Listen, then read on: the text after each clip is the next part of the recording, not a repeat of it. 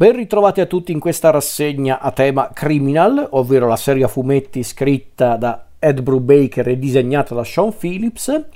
Siamo al terzo appuntamento con questa rassegna, ergo al terzo volume della serie Criminal, anche se in realtà, a differenza dei volumi precedenti, quelli presentati nelle puntate scorse, stavolta non abbiamo a che fare con un'unica storia. Su certi aspetti non è neanche una vera e propria storia autoconclusiva, quella di cui parleremo oggi,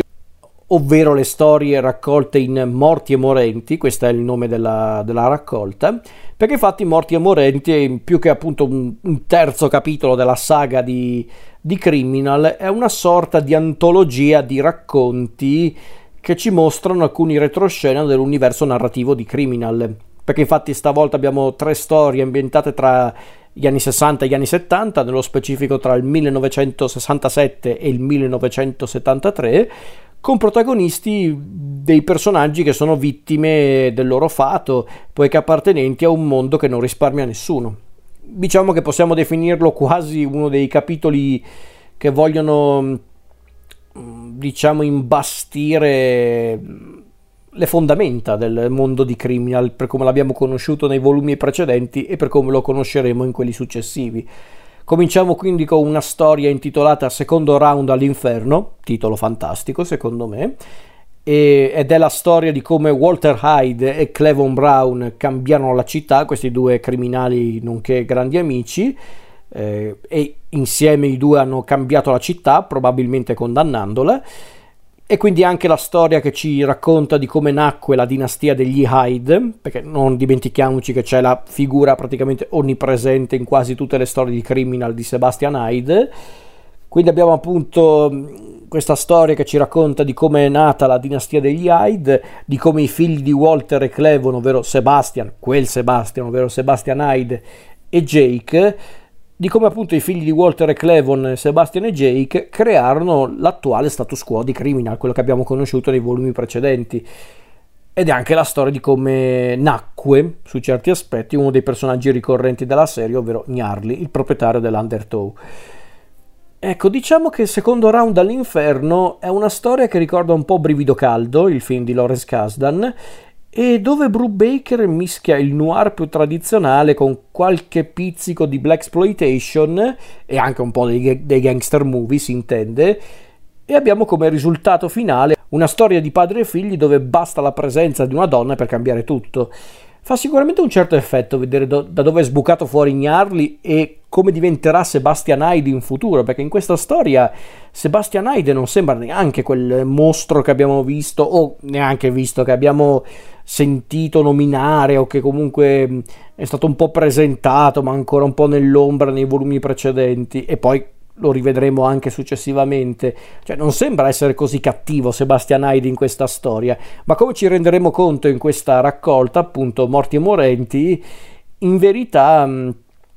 eh, ogni storia segue un determinato punto di vista del, del, narratore di turno e quindi il narratore di questa storia ci mostra Sebastian Hyde sotto un'ottica tutto sommato anche molto generosa, anche molto affettuosa a modo suo. Perché poi abbiamo la seconda storia, ovvero Lupo tra i lupi, e qui torna la narrazione in prima persona, perché in effetti mi ero dimenticato di dire questa cosa, la storia precedente non aveva un narratore in prima persona, una, c'era proprio una voce narrante in terza persona, stavolta invece torna un narratore vero e proprio e il protagonista è Tig Lawless. Il cognome non è assolutamente casuale, visto che Tig Lawless è il padre di Tracy Lawless e di Rick Lawless, personaggi che abbiamo incontrato nel volume precedente a questo, ovvero Senza legge. Tig Lawless è tornato dal Vietnam, deve pagare un grosso debito eh, verso appunto un potente criminale. La guerra in Vietnam lo ha devastato, la sua famiglia è estranea ai suoi occhi e appena entra in scena la già conosciuta Danica, questa femme fatale che è la femme fatale di questo volume e che abbiamo già incontrato nella storia precedente e che sarà protagonista di quella successiva, ecco appena Lawless eh, incontra Danica, ecco che la situazione precipita. Ecco, questa storia che viene raccontata in Lupo tra i lupi è una storia che in parte già conosciamo, perché Tracy nel volume precedente ne aveva già un po' parlato, ma stavolta vediamo questa storia dal punto di vista dell'orco, ovvero Tig Lawless e viene raccontato il pezzo mancante della storia precedente, segnando il destino dei Lawless nel microcosmo di Criminal. Peraltro Tig Lawless è anche uno dei personaggi più viscidi e oscuri di Criminal e lo rincontreremo altre volte nel corso della serie. E poi arriviamo al terzo e ultimo racconto di questa um, antologia, ovvero La femmina della specie, storia dedicata alla femme fatale di turno, ovvero la già citata Danica. Tra le tante storie di Criminal, quella di Danica, secondo me, è una delle più sofferenti e dolorose. Di certo una di quelle scritte e disegnate meglio in tutta la serie, qui davvero Brubaker e Phillips, perfetti. Perché infatti la storia di Danica qual è? È la storia di un'anima pura, a modo suo, che viene corrotta e in un certo senso uccisa all'interno di questo contesto che è appunto quello di Criminal. Ed ecco quindi che la femme fatale incontrata finora nelle storie precedenti, ecco che noi la vediamo sotto un'ottica diversa, perché stavolta la femme fatale è in realtà una ragazzina che ha vissuto sulla propria pelle gli orrori del mondo e si è adeguato adesso, pur cercando di trovare sempre nuove scappatoie per raggiungere la felicità. In vano, ma ci prova. Ecco, Morti e Morenti è davvero un volume molto interessante. Un po' mi dispiace che Brubaker e Phillips non hanno mai cercato di riproporre un po' questa struttura, ovvero quella delle antologie, le storie che raccolgono, eh, ovvero eh, volumi o comunque storie che raccolgono mini racconti per raccontare certi retroscena delle storie di criminal, pur rimanendo comunque storie che si reggono in piedi da sole, eh, chiariamoci. Quindi un po' mi dispiace che Brubaker e Phillips non abbiano tentato altre volte una, una struttura del genere, anche se in realtà eh, un'estate crudele in, in, certi punti ricorda un po' Morti e Morenti, anche se quella comunque è una storia completa, con inizio, svolgimento e fine. Però ecco, Morti e, e Morenti secondo me davvero è un'antologia molto interessante. Secondo me c'è anche una delle migliori storie di, Criminal, ovvero La femmina della specie, è davvero una storia fantastica. Ma, ma ripeto, secondo me è una storia fantastica a prescindere, eh, come un po' tutte le storie di Criminal non conta il fatto che sia parte del, del mosaico creato da, da, Phillips e da Brubaker per quanto riguarda la saga di Criminal. È proprio una bella storia, una bella storia che racconta appunto le vicende di questa ragazza che vorrebbe soltanto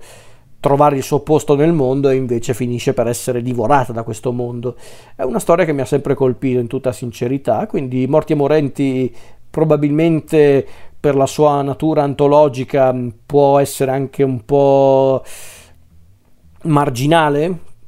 possiamo definirla così, all'interno del microcosmo di Criminal, il microcosmo narrativo di, di, di Criminal, ma comunque è molto interessante e comunque, lo ripeto, Brubaker è un signor scrittore, Phillips è un signor disegnatore, La femmina della specie è una delle cose migliori che hanno fatto insieme, quindi io vi consiglierei di leggere Morti e Morenti anche soltanto per quella storia, in tutta sincerità. Certo, se siete più interessati alle storie autoconclusive ma con una struttura narrativa a tre atti e più lunga, quindi si intende, allora dovete aspettare il prossimo volume, perché questa è soltanto, una, soltanto per modo di dire, è soltanto un'antologia con delle storie che approfondiscono certi aspetti della, chiamiamola mitologia di Criminal,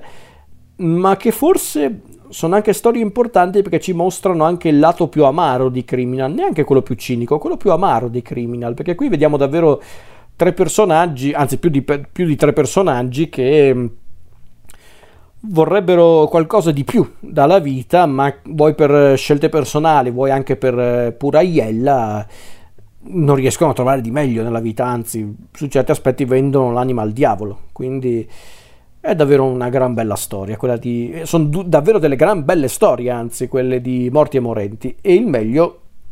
arriverà più in là.